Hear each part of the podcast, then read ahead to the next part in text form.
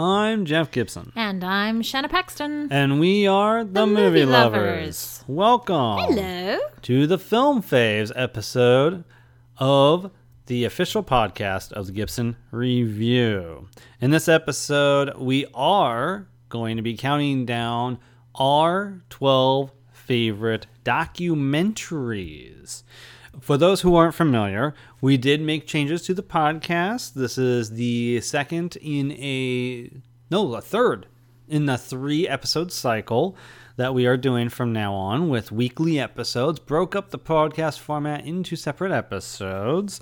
Hopefully, that makes it a little more bite sized for you. And um, the idea is to hopefully make it so we can continue making the podcast with our work schedules that have been going through changes recently. So, uh, this episode, as I mentioned, is our favorite documentaries. The idea behind Film Faves is to not only give you a taste in our, or an idea of our taste in film, but also hopefully expose you to films you may not have seen or heard of. To that end, we will point out as we go along what movies are available on some of the major subscription services, streaming services. Those include Amazon Prime, Hulu, HBO Max, Netflix, and Disney Plus. You got it, Eddie. Right on, right on. Boop, boop, be-doop, boop. All right, so documentaries. This is a whole genre. This is something that dates back all the way to I learned while doing this, the silent era. There's a movie on my what do you call it, list of shame or what have you, my blind spots called Häxan. That is a silent film I've never seen. I didn't know it was a documentary until we were doing this. I did not catch up with that film, but that was from 1922, and that's as far back as I know. Oh, and then uh, Nanook of the North is also considered one of the first documentaries in the silent era. Uh, all the way up to, uh, of course, more recently, only theatrically released movies, uh, movies released theatrically in the United States, Uh, always qualify for Film Faves list, which makes it interesting in terms of documentaries because since the dawn of the streaming era, these streamers have needed content to just like fill up their their service, right? And so they've Like a cranked super change. yeah, they've cranked out so many documentaries, especially Netflix and and Hulu as well. So, Shanna, documentaries. Share your thoughts on your experience with documentaries. Have you seen very many? Um, was this a challenge for you to create? Uh, did you have to jump through the hurdles of what's a direct to streaming or not, or what? How did this go for you? Yeah, so I am a fan of documentaries, but I don't really judge whether or not it's theatrically released. If it's a topic that I'm interested in, I'll check it out. I just love that this kind of stuff exists. Uh, when I was younger, I had a hard time learning through reading and listening. But if I was watching and listening so- to something, then it was much easier for me to absorb content. Sure. Uh, Like information. yes. Yeah. Yes, and I've had a lot of fun watch watching documentaries. I've been a huge fan of the streaming documentaries because not everyone can get one theatrically released. So I found that that has been really helpful. Yeah, it, it's it's it's one of those things that's a, a it's a double edged sword because it has been great for documentarians, you know, uh, to be able to reach middle America or urban or rural markets. I mean, uh, you know, people who don't have access to a, a, a limited release theater, you know, an art house theater. It's been really great for that. But on the other hand, you have streamers like Netflix who are like, dump, like, here's 200 documentaries in a year, you know, and not all of them are quality. No, you're right. Not all of them uh, stick the landing because if you're making a documentary, you need to throw out your facts, throw out things that go against that, and either disprove them or just bring them to light. But then you have to like drive your point across. And I think when it's like a personal story, it can go really well with uh, streaming, uh, but otherwise not so much sometimes. So uh, I was just I was hoping you were going to talk more because I was just about to refer to our uh, to my I suppose best of the 2010s documentaries article on the GibsonReview.com only because one of the things I did on there I believe if my memory serves is yes I break down there's there's two different types of documentaries typically I, I would say there's three because I I didn't mention the true crime documentary. That's that's a whole other thing. But there tends to be two. That's where a lot of the HBO Hmm. ones are. There tends to be the profile doc, which is a documentary about a, a particular person or their work, which includes such films as Senna, Jiro, Dreams of Sushi, uh, Whitney, Amy, you know, about Amy Winehouse, so many others. Usually, um, or often, the profile doc is focused on a celebrity of some kind, but not always, like uh, Dreams of Sushi. Then you have the journey doc, documentaries that take the viewer on a journey so full of surprises it can be tough to describe the film. Uh, it's often best going in cold to a journey doc and let the story unfold before you. I won't give any examples just in case they end up on one of our lists, but those two tend to be most prominent. And then you have the political documentaries, in addition to uh, the true crime. You have the political documentaries that are examining some sort of topical issue. Um, and and so, what, is there any other type of documentary you can think of that maybe I didn't touch on? I don't know if you really touched on like relationship documentaries. Like, what's a really good example of that? Dick Johnson is dead. Mm, Isn't that more? Does wouldn't that fall under the profile documentary? Oh, okay. I think I'm a big fan of profile documentaries. Yeah. Yeah. Well, is that what dominated your your list of favorites? Uh, just briefly looking at it, it looks like yeah. Mm.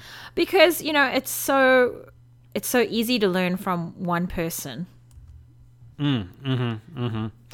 And it's easy to absorb. Did too. you did you have like oh okay so there's like with the turn of the century there was the pop doc right the documentaries that became very popular right Michael Moore was one of Mm. the documentarians that was that definitely Morgan Spurlock with um oh god what was it uh the the McDonald's one I forget what it's called you know there's a bunch of Supersize me? yeah, thank you. Supersize me.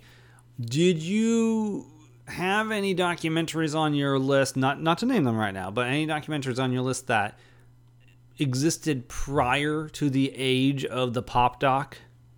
Yeah, I think I have one, One. that made the list. Mm-hmm. I But to be fair, there are so many documentaries out there and there's only so much time. So this list could change a year from now. True. I have two, three. I have three myself. Uh, so, is there anything else you, we should touch on as far as the subject goes before we dive in? No, I think I'm ready to hit the road running. Okay. So then why don't you get us started with your 12th favorite documentary? Okay, so my number 12 might actually qualify as not a pop documentary. Oh, yeah, Or does sure. it? No, I Okay. definitely definitely not. Yeah, What a no. shame. Again, the, uh, uh, if I didn't clarify, the era of the pop documentary was pretty much around the uh, turn of the century, you know. Um, Oh, okay. We kind of had a rash of them after that. All right, we're good then. So my number 12 is Baraka from 1992. It's an hour and 36 minutes long, but I think there's director cuts. I could be wrong. It's a collection of everything that is humanity and the planet and animals and if you you know if we ever had aliens come to earth or if we ever went somewhere and we wanted to give them a true document of what it's what it's like to be on planet Earth as a human or an animal, this would be a, a pretty good document to give them. Hmm. Because they go from filming different religions, different practices within those religions that's really unique and special and brings humanity together, to showing all, all the I think it was the shoes from from the Holocaust what was left over from the Jews that were killed. And, you know, it shows our beautiful treatment of animals and it shows our not so great treatment of animals for our food source. So it's very interesting in that it, it goes in this cycle of, you know, what are we doing right and what are we doing wrong? And it's beautifully filmed. It has a wonderful score that doesn't stop. And if I remember correctly, there aren't any words. Like there's no one narrating. But it's been a while since I've seen this. Yeah, according to Rotten Tomatoes, there's no conventional narrative. It's just uh, footage of people, places, and things from around the world. Well, it's a beautiful film, and it was one of the first things we watched as a class in university when we started studying art. And it really opened our minds a little bit to kind of see well what impact are we having on the world and it's just so unique in the way that it unfolds and how it's edited and mixed together. It's beautiful. That's baraka and it is not available to stream unfortunately. So that one's from tw- uh, from 1992, and it's by Ron Fricke, who I just looked up. He's the director of a, uh, or sorry, the writer, cinematographer, and editor, sorry, of another documentary that is very experiential, as this sounds like it is, called Koyana, Koyaanisqatsi, which is a, a title that I saw come up a lot when I was researching documentaries.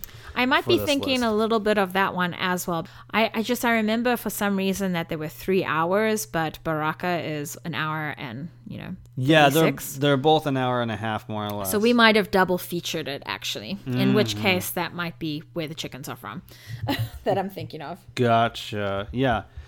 Very unique pick for sure. My number 12 is very different on the end of the spectrum from that film. It is a 2002 documentary called Comedian by Jerry Seinfeld. It's available Oh, that's nice. on Netflix. This is a documentary about comedy, about stand up comedy in particular, and the art of that, and the work that is involved in that. As Seinfeld himself, having finished the, his his sitcom a few years before and done uh, some stand up after that, he want, he wanted to start fresh and start from scratch.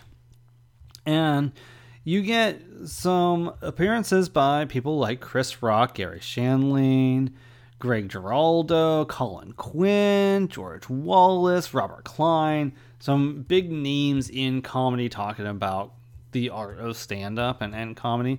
And at the time, Orny Adams was an up and coming comedian. I don't know if he ever went very far because I don't hear about him these days, but you see him struggling and I love comedians talking about comedy. I, I just love there's something about them talking about it and the, the craft of it and the, how hard the work is that put into it and how seeing people with files and files of jokes that they may or may not have tried. I like seeing Joan River with Rivers, yeah. Rivers with her jokes. They're so organized. They're like Mm-hmm. little Dewey Decimal cards. Yeah, so I really love, uh, and, and it has a really great trailer, one of the greatest trailers ever made. You should check that out. It says nothing about the movie whatsoever, but it's definitely entertaining. That is Comedian from 2002, available on Netflix. My next one, 11, is available on HBO. It is a trilogy. It is Paradise Lost. You just finished watching this. Mm-hmm. Like right before we uh, Yeah. I was pretty, you know, determined to finish it. uh, the first one was made in 1996, and it just, you know, basically looks at all the facts and, well, facts as best you can. The second one is in 2000, and the third one is in 2011. This was very, a very difficult experience because each film was about two hours long, roundabout. Mm-hmm. Mm-hmm. So it's six hours. Mm-hmm. What what what is it about? So it's about a documentary crew comes into a small town where there was a, mur- a very brutal, very vicious murder of three eight year old boys. And it really rocked the community, of course. And what ended up happening is three older boys got arrested and tri- tried for the crimes. And it's painful to watch because if you are a you know a true crime fan and if you are aware of court systems, etc., it's infuriating to watch because you can see everything they're doing wrong. It's like watching the John JonBenét Ramsey case, how they look back on it. It's, there's a, a show about that, and they talk about what we don't do anymore. That's you know what what do we do now that preserves evidence as opposed to destroying and making it not viable in court? And you see everything unfold. You see people talking and being interviewed and it, it just is fascinating in that you're watching these three boys that are on trial. They're different ages but they're boys. They're not uh-huh. adult men. And how they were taken advantage of by the police force because they were being interviewed for like 12 hours hmm.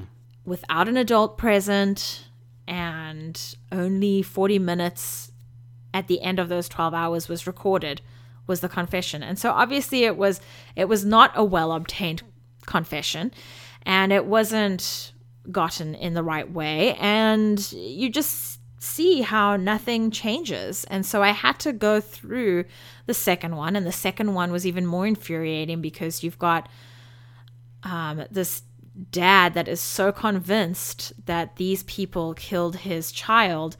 Uh, While I understand that, yes, you have to have justice for your children that were killed, if the evidence isn't there, the evidence isn't there, and something else went wrong. And so it becomes this journey of, well, what did they do wrong? What could they have done better? Uh, what is justice? And so I, I feel like this is a good pairing with my number 10, which we'll get to later. So that's Paradise Lost, available on HBO. Very cool. My number 11 is from 1996. It is Looking for Richard by Al Pacino.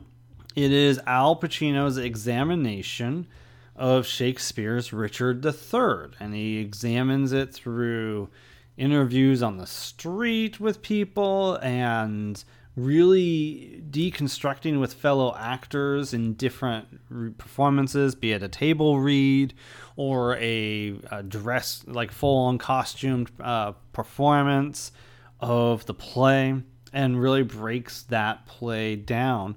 It stars Alec Baldwin, Kevin Spacey, Harris Yulin, Kevin Conway, Estelle Parsons, Winona Ryder, a long list of actors appear in this and are, are just completely put their trust in Al Pacino and and examine that play with him and I think it's absolutely fascinating.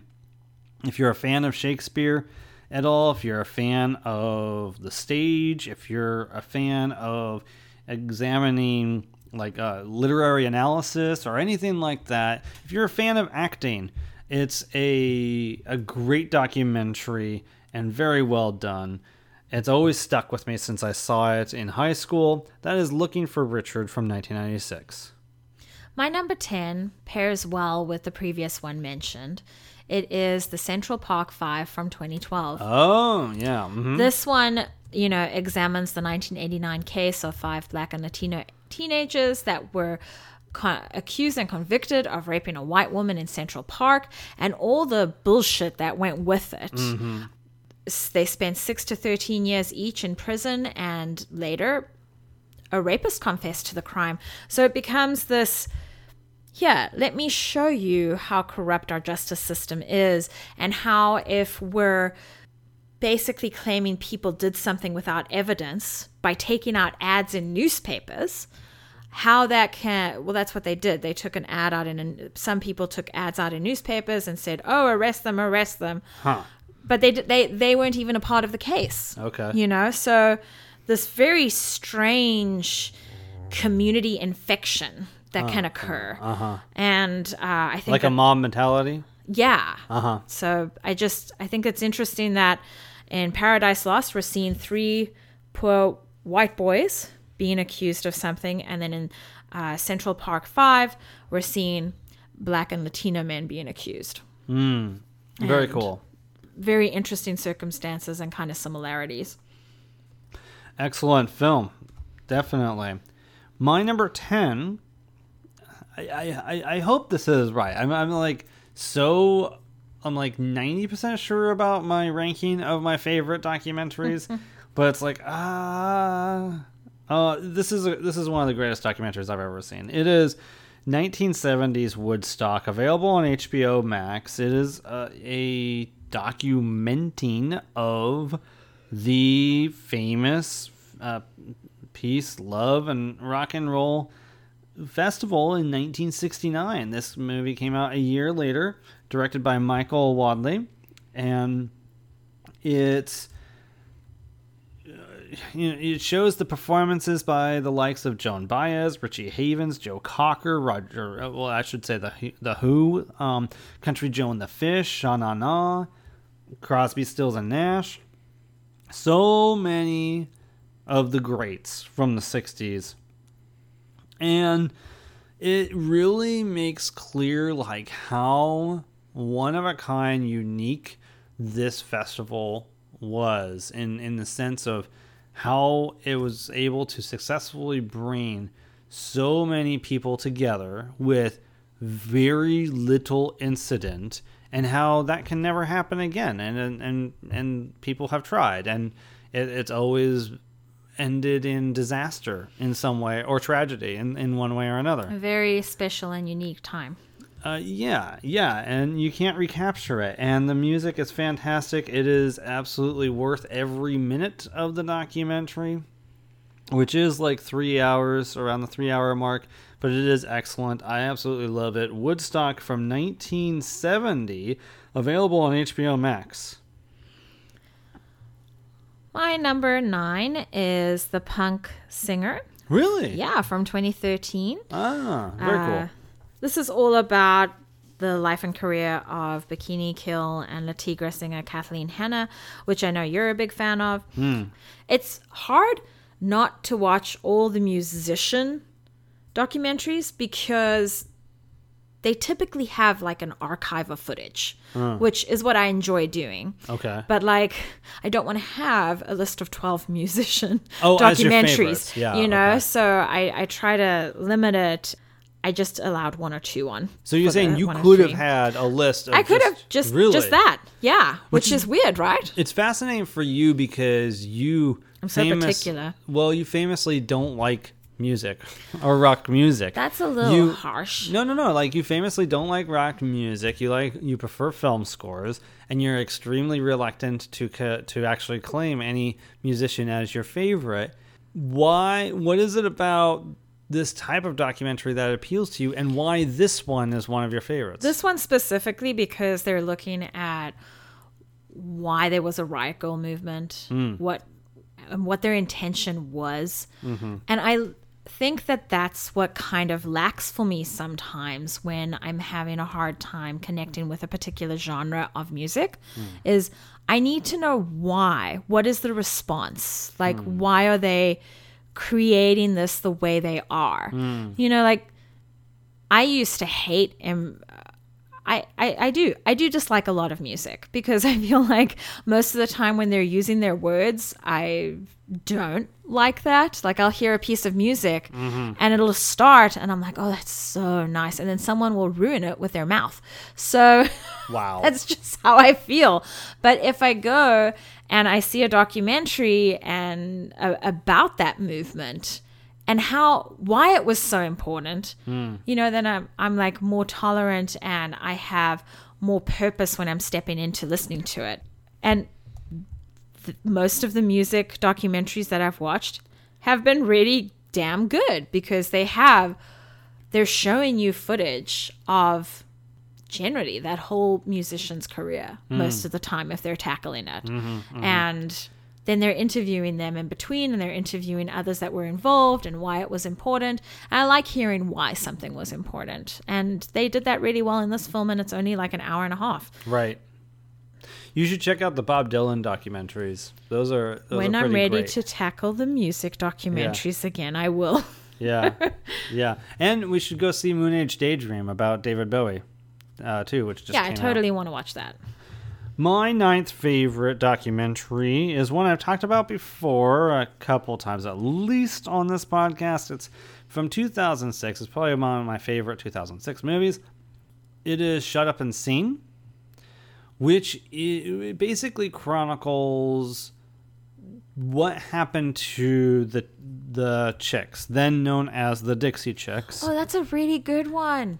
when yes when natalie maines said that they were ashamed that george w. Bush is from their home state of texas because at that time george w. Bush was leading us into a war in iraq over dubious claims of there being weapons of mass destruction there which history eventually proved was full of shit.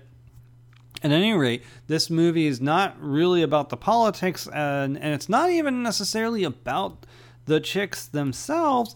It's really about how someone spoke out and and used their freedom of speech, and the reaction the the a large population of the country had in response, and it mm. was not good, and it was pretty ugly, and. I find it fascinating, and I think it's it's a, a, great documentary about that time, and it's a great documentary about how important it is to question those in power and what they are what they are doing and leading our country into at mm-hmm. times. So anyway, I could talk a lot more about this, but I won't. I will say that in the third part of the Paradise Lost trilogy, Dixie Chicks do make an appearance because they were speaking out to wrongful imprisonment. Huh. And Huh. it was very interesting how they were mentioned. Interesting. there. So that is Shut Up and Sing from 2006. That's my ninth favorite documentary. My number eight is Cameraperson from 2016, and it is available to stream on HBO. Yay! Hmm. And it is a Criterion film. Right, it got added to the collection, and so yeah. So exciting. Now I want it. This film is really unique in that Kirsten Johnson's taking a bunch of, you know, like a decade or two's worth, 25 years worth of footage from different areas, different stories that she was working on. And it's an opportunity for her to really dive into and talk about the ethics of being a documentarian. There's one particular scene that I'll share where something like a five or six year old is going to help chop wood. And you can see how she's like, oh, do I do something? Do I, I feel like I need to step in. I can't step in. I really feel like I need to get in there. And it, Mm-hmm. everything works out. It's all going to be fine. Nobody loses a finger or anything. But it, it's just so interesting to see that end of things because well, and often we see document documentaries as documentaries. We don't often see the documentarian. So this is really unique in that we're seeing the documentarian and we're seeing how she's griping with like like battling with do I step in, don't I step in? Uh-huh. Beyond the whole I have the story to tell about these people that are being treated badly or during a war or something to like this little toddler that looks like he's going to chop his head off. So it's very interesting. Yeah, now these are excerpts from uh, documentaries that she shot footage for, as I understand it. And yes, as a documentarian, you're supposed to have this ethic of not being part of the subject, not affecting the subject, and and so as such, you're supposed to observe anything that happens, no matter what it is, right? So that's that's a fascinating moment from an interesting and unique documentary for sure. That's a great pick, Cameraperson. My eighth favorite is Joan Rivers, A Piece of Work. From 2010, we come back to comedy and the work involved in comedy. And nobody, it seems to me, nobody worked harder than Joan Rivers, who was, God, at least in her 70s at this point, and still doing stand up to, to mm. pay bills. I mean, she had a certain way of living, and in order to pay for that, she had to work hard because uh, it was not inexpensive to do so. Well, and how cool is it that she was like constantly trying to do her passion to earn that money? She wasn't taking a break from that and doing something else. and she was a pioneer in, as as a uh, comedian, as a female comic, and and also she didn't she really spoke her mind too. I mean, there's some really great moments of her doing stand up and being heckled essentially, and and talking back to the heckler, you know. So I think it's a fascinating documentary. It's it's it's one that made me a fan of someone I wasn't a fan of previously. Really, It does make you fall in love with her. yeah. So that's Joan Rivers, a piece of work from 2010. My number eight is available on Prime. From 2019, it is One Child Nation. After becoming a mother, a filmmaker uncovers the untold history of, a Ch- of China's one child policy and the generations of parents and children forever shaped by this social experiment. And that's it's a it's you know you probably could have dived deeper but i do feel like a lot was dealt with and explained here i grew up knowing about oh you can only have one child if you're in china and i never understood like oh well if you're if it, what if you get pregnant what mm. if you have twins what what happens then and they deal with that and The I, documentary does. the documentary does. You know, there's a there's a lot of hard scenes to look at, mm-hmm. and there's a lot of hope that comes out of it as well. Mm. But this is a very a very traumatizing experiment, as they say. Hmm. Hurting parents, hurting children so badly. So that is your number seven uh, favorite documentary. My number seven favorite documentary is Won't You Be My Neighbor from 2018, available on Netflix. And I think a big part of this film is the emotional experience that comes with it. I think that's one reason why it's it's a favorite of mine. You know, it's a documentary, of course, that details Fred Rogers and, and talks about his life and career and the impact that he had, the ethos he had, where he came from as a children's programming um, figure. And it's it's excellent and beautiful. I mean, it's one of those things where even the trailer kind of can can choke me up. It's so beautiful. Didn't this make us cry several times in the theater, the trailer?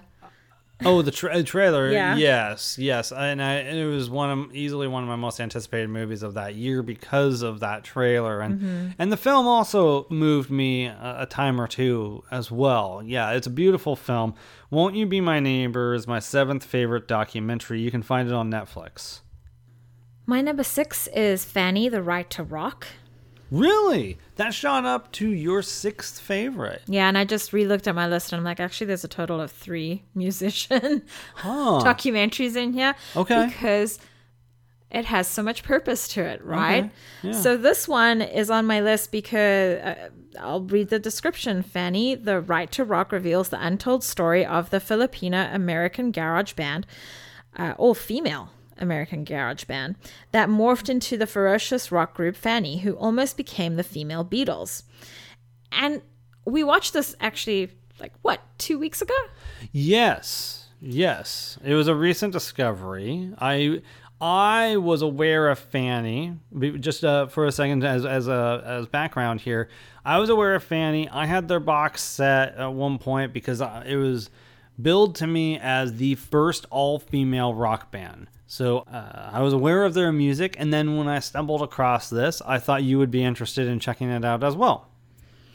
Absolutely. I loved watching this. I thought that it was just heartbreaking that there were a lot the majority of the population doesn't know about them Yes. and then you know they obviously were following the band members were following you know what was their journey Yeah. as a band what what happened after the band and they come together to record a new album Yes. and so it's this lovely very loving very Very warm. very grateful to be together. Hmm. And, you know, these women are, I don't know, what, what were they, like 60s, 70s years old? Mm, I don't know. I want to say 60s. Okay. And the way that they just come together and love each other and and start playing again and writing music is mm-hmm. just such a beautiful thing to experience. And then when we see people who have now discovered them how happy they are that they have them and this is In the documentary. Yes, and this is specifically Filipino girls that are discovering them. They're like, "How did I not know about this? This is very upsetting." Yeah. And they're just a beautiful group. They have wonderful things to say, and it was a, a very lovely documentary, spending a lot of time highlighting women in their 60s. Mm, mm-hmm. So that's Fanny, the Right to Rock.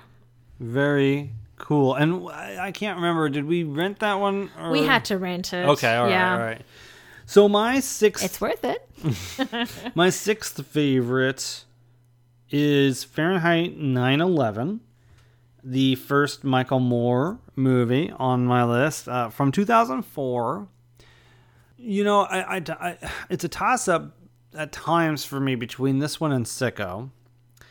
I think that Sicko is a better film in its execution than Fahrenheit 9/11 just because uh, Michael Moore in this film is a little bit he has a little bit more of an agenda with this one and he's he's a little smug at times and sometimes he's a little more theatrical in this film. But it's one of the best films about our nation's tragedy and examining what happened and what happened afterwards and how it really had ripple effects throughout the country. And it is a fantastic document by someone who is always looking at our country with the purpose of us being better. He, you know, knowing that we can be better as a country and examining um, what happened in our country that makes us fall short of that in, in various subjects throughout his career. So, Fahrenheit 9 11, I think, is an exceptional uh, documentary. It is my sixth favorite. I really like him. He's one of my favorite documentarians. Hmm. So my number five is Finding Vivian Maier from 2013. It is one that I'm super passionate about and have to shut my mouth sooner rather than later to not like spoil anything because it is a journey film. They're ah. trying to figure out certain things. And it's looking at depending on what description you read. if you read all the descriptions, it'll be spoiled for you. Mm. But go with this. It's about a real estate agent that finds these photographs that he's hoping are going to contribute to a project he's working on. It doesn't, but he finds the work so beautiful. This documentary street photographer who has a lot of self portraits, and we know eh, it becomes the search for who is this person? Who were these families that she was photographing? And you know why why did she never have an exhibit? And it becomes this he he dives into this journey more and more. And it's just beautiful. And it's about a photographer that never had their work published. Like and what's great is he takes it a step further. Hmm. And you can watch the documentary to to see how he makes things right for Vivian because it's finding Vivian Maier so. That's the name of the document documentary.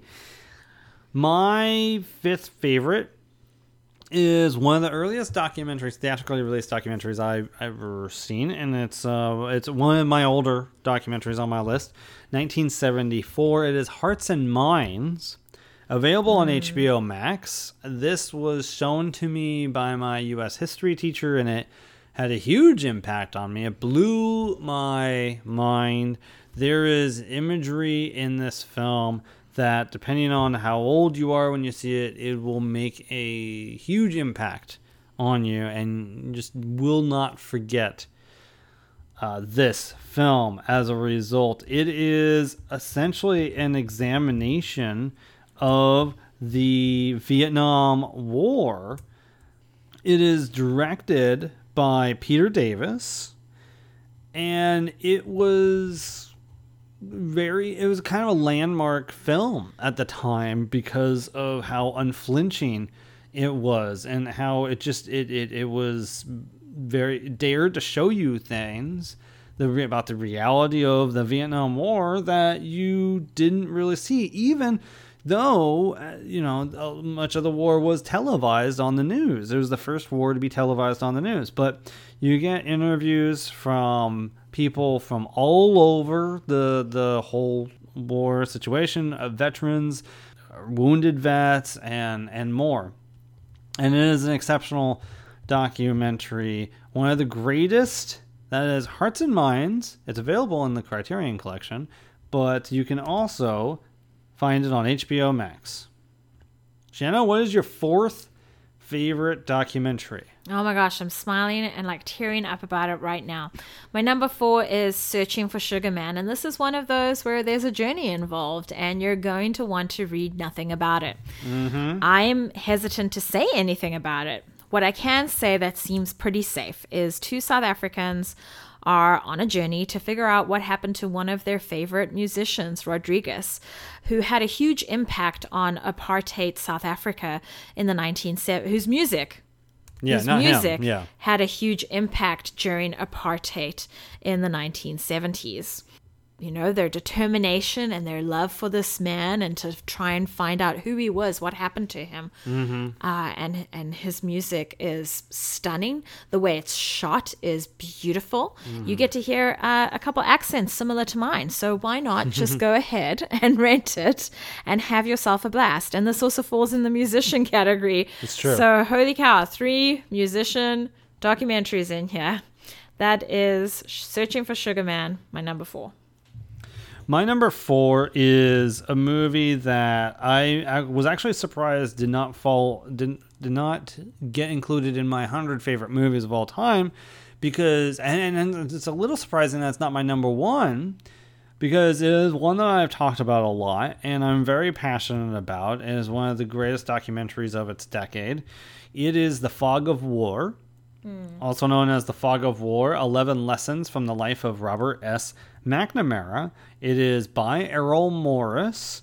It is almost practically just Robert S. McNamara talking to the camera, but there's a lot of footage of younger Robert S. McNamara when he was the Secretary of Defense under JFK and Lyndon Johnson. It's from 2003, and it was so topical of the time because it was like this guy who has been in in it. He has been in it who has led helped led the country into a war that we shouldn't have been in basically saying this is what you need to watch out for and these are the lessons I learned and you need to heed these lessons so we don't repeat these mistakes as our country was about to repeat those mistakes and it is great when you have that context as well as just hearing what McNamara has to say. You also mm-hmm. have the Philip Glass score, which is oh, one of my yeah. favorite scores so of all good. time, and all the archive footage. It's it's exceptional work by Errol Morris. The Fog of War is my fourth favorite documentary of all time. My number three might surprise you, honey. It's Woodstock. W- wow, that is that is. oh wait, this is a fourth music. Yeah, it documentary. is. Yeah, what yeah. the heck? It's a third on my list. but it's not a profile of a particular no, one, no. but still, that is a surprise to see it so high on your list. And you've already spoken a lot about it, but I will say that I like we figured out that I think I like the director's cut, like over three hours, three hours and 40 minutes worth of footage. Right, that is true. It's, yeah. Mm-hmm. It's intense, but it's just so beautiful, the process from a filmmaking perspective, having all these different camera crew members covering this massive event. And I am passionate about event photography myself. That's part of the specialty of my business. And so watching this documentary, um, I'm sorry, watching this documentary about what? Sorry, it's the way you're accenting the word where you're putting the emphasis. It's really funny. Documentary. Documentary. anyway, we're gonna try and focus here, Jeff. I love this film because it weaves together all these different people who were filming different things, different interactions. This wasn't just a music festival. This was like a festival of people uh, coming together, sharing in a drum circle, sharing a little bit of weed, sharing. sharing love. I just absolutely adore watching it, even though it's this massive film, this like huge mm-hmm. length of investment. Sure. It's worth in, it's worth watching at least once, if not more than once, and just watching how people care about each other in this film is one of my favorite. And I think that this is the film where they say, "Hey." They make an announcement and they're like, guys, there's some bad LSD going around. Oh. Don't take the LSD. Right. So they know that something is there that's bad, but they announce, Yeah. you know, and I just love that open honesty about it. Yeah. So that's Woodstock. So it turns out my four favorite documentaries are currently not available on any streaming service uh, that we focus on or highlight. So bear that in mind. But we're getting into now movies that are included in my 100 favorite movies of all time, which you can read on the GibsonReview.com under Film Faves. This is my 85th favorite film of all time. My third favorite documentary is 2002's Bowling for Columbine, which mm. I think is Michael Moore's greatest film because he's at his best when he's not being smug, when he's not being theatrical, uh, when you know he's not leading the the audience in any way. And when he's actually on a journey of his own and he thinks that he knows what he's going to do with this documentary but like what happens in, in the course of filming many documentaries things take a left turn and and what you think is true ends up not being true at least for the documentary. And and this is a film that examines our country's obsession with guns and what can be done about gun violence and it, and it uses like uh, the tragedy of April 20th, 1999's Columbine incident in what is it called? Uh, Colorado as kind of the anchor for this examination. And you'd think it's going to be very heavy as a result of that, but Michael Moore is an extremely talented documentarian, so it's actually very it's very funny often. It's including and, and also in addition to being insightful and eye-opening and at times quite moving. So that is Bowling for Columbine from 2002, my third favorite documentary of all time. My number two is Dick Johnson is Dead. And this Really? is. Yeah. I had no idea you loved this movie so much. I really did because it's it, it's so unique in Yes. how it's shot and put together. You know, there's these glorious glitter, well, uh, t- like foil confetti moments, uh-huh. and the concept is unique. Uh-huh. So, Kirsten, Yes, Kirsten is. Johnson is helping her father come to terms with his death. And so he, well, you know, he's lived most of his life in Seattle. Yes. And now he's reached the point in his life where he needs to move in with her, and she's on the East Coast. right. And so they're getting ready to move. And Not that he's in at this point any dire condition. no, it's just, it's time to come on over, Yeah. be close to family. Yeah. And they go through this process of, well, you can have a funeral in Seattle. Mm-hmm. And it's fascinating. Mm. And she has moments that are very true and honest, like this pretend funeral, even though that sounds contradictory. There's moments where people share very, uh-huh. very honestly and openly, and some cry. And moments where she's exploring the idea of what would heaven look like and there's beautiful luscious backdrops and cotton cloud props and uh, people singing like choir-esque and just angelic tunes and so it and then it bounces to like well what is her dad like on a bad day Ah. and so I just find the whole thing beautiful. It makes me miss my dad. And I'm going to mm. try not to think about that and try not to cry. Mm. But it, it makes you realize as the child who has a aging parent how you need to be more responsive and more there for them. Mm. So that is Dick Johnson is dead, which by the way I wouldn't mind having a copy for Christmas, just saying. I believe that's in the collection also, the Criterion collection I would not mind having that right now. Yeah. My second favorite is one that you talked at length about, so I'll be fairly brief about. Oh, okay. It is my 77th favorite film of all Hmm. time, Searching for Sugar Man from 2012. And he, it's a great journey, as you said. And also, it really helps that what they say about the music is true. It is exceptional music. It's it's extraordinarily written. It's it's it's this guy could have been up there with Bob Dylan. Yeah. If if if things went differently. You know, that definitely helps the film, Yeah. you know. I, I do recommend, as Shanna said, go in blind because it is quite the journey. Don't look up not- anything. yeah, don't.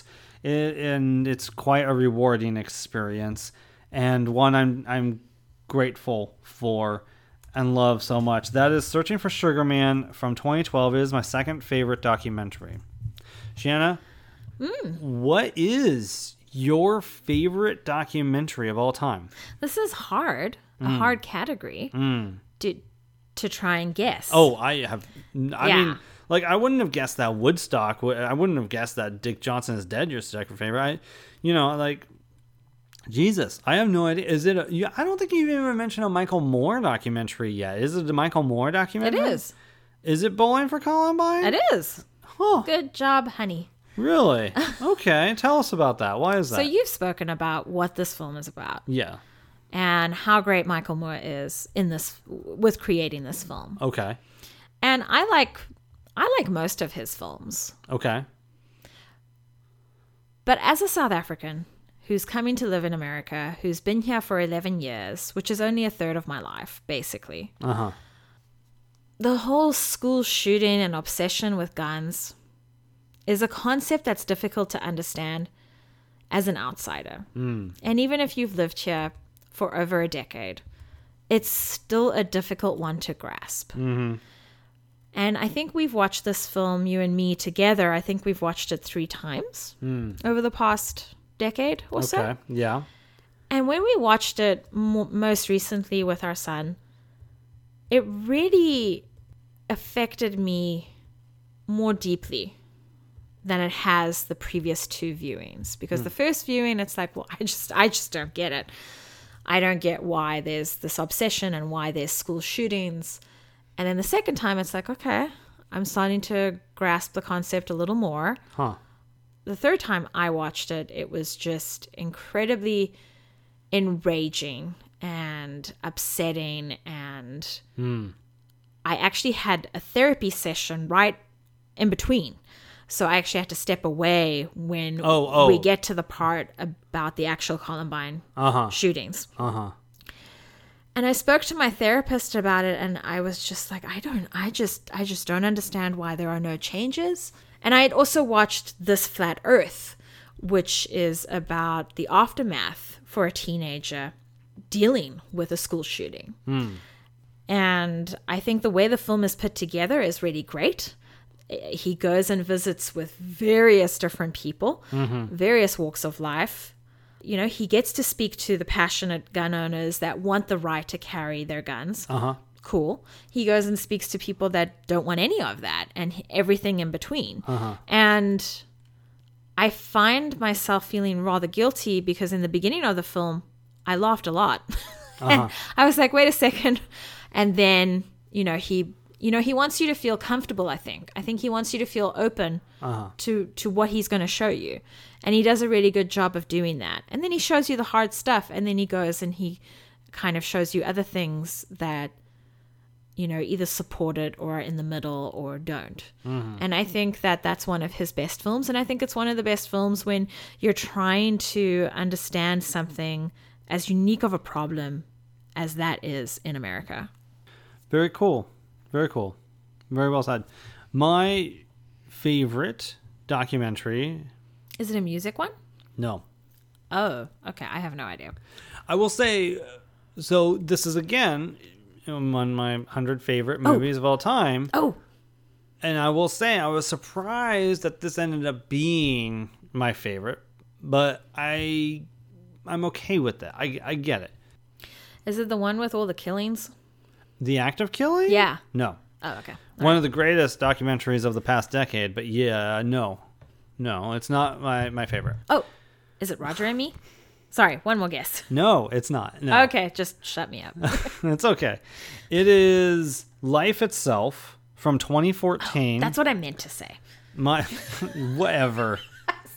Apparently, it's my 61st favorite movie of all time. It is about Roger Ebert.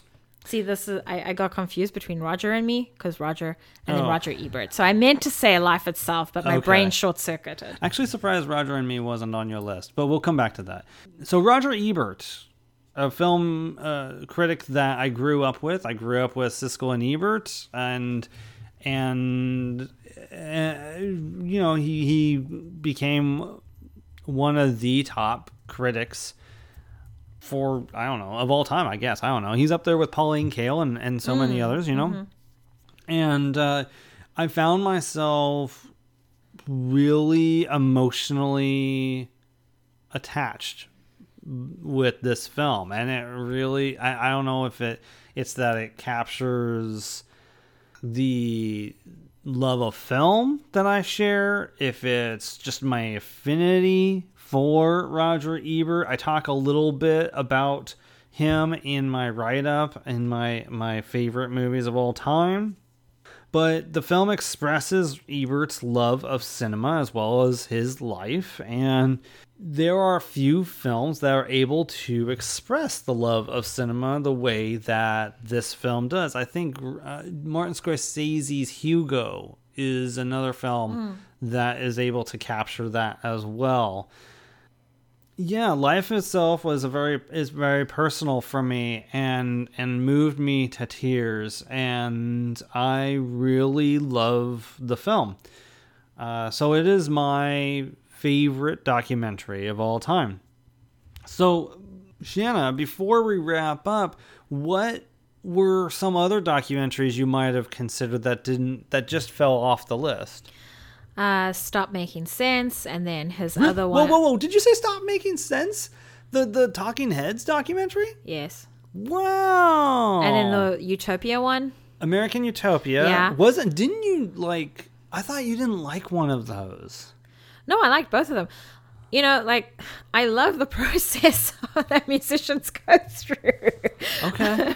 Apparently, I really love that. Uh, so I don't know. Maybe if you show me a, a a whole bunch of musicians, maybe I'll land on one that I like. But I think that's why I kind of lean towards Pink if I'm going to pick one.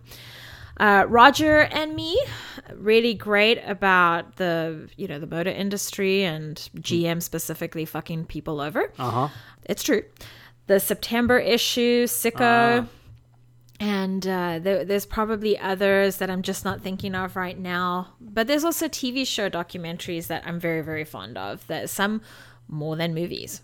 I had 140 theatrically released documentaries I've seen uh, to choose from, and so as you can imagine, there was a handful that I was struggling with with this list, and I'll run through them. Minding the Gap was just outside the That's list. That's a very good one, yeah. Yeah, uh, Dig, which is a music doc.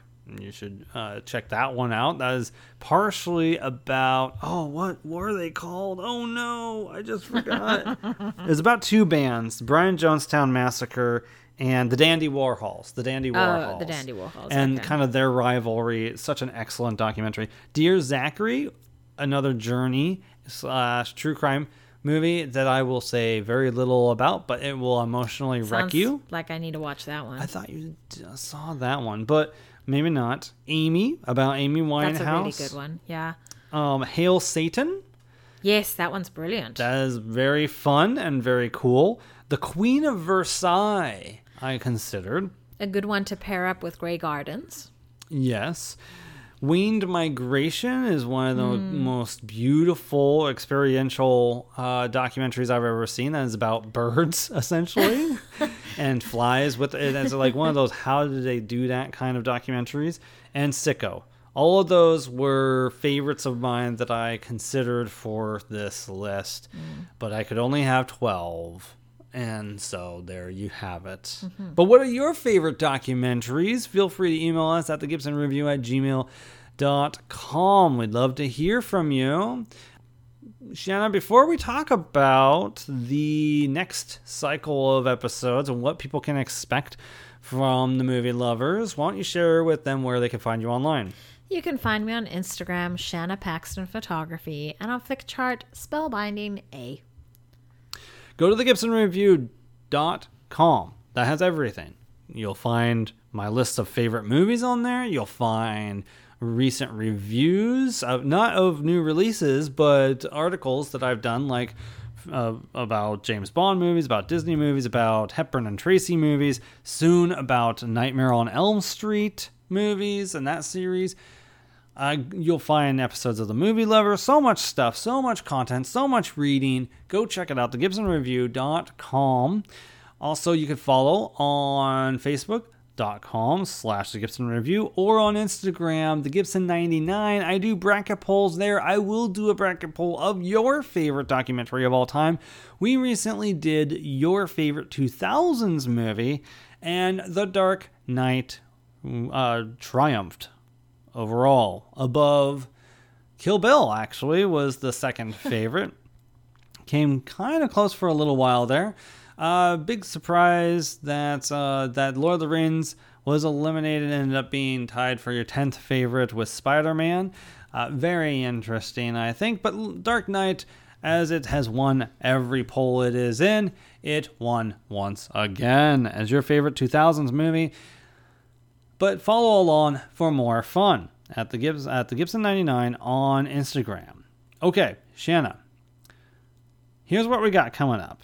We got the Week in Review, the beginning of our cycle, where we talk about what movies and TV shows we've been watching since the last episode of the Week in Review. And then we will have our. Uh, you could find that, by the way. That one, I think, is on Tuesday, October 11th. And then we will have a review of Amsterdam in the following week. That will be available on October 18th. And then Film Faves will be our favorite horror movies. You can find that on Tuesday, October 25th. So I'm looking forward to this cycle. I'm really looking forward to Amsterdam. I'm really looking forward to talking about horror movies. I think it'll be a very interesting topic for you, considering there's a lot of types of horror movies you avoid. And actually, same for me because I'm kind of squeamish. So that'll be interesting. I bet we're going to have fairly different lists with just minimal crossover. Maybe, maybe, yeah. So those are the dates. You can look forward to those episodes. Until then, keep loving the movies. This is Jeff and Shanna saying. Bye bye.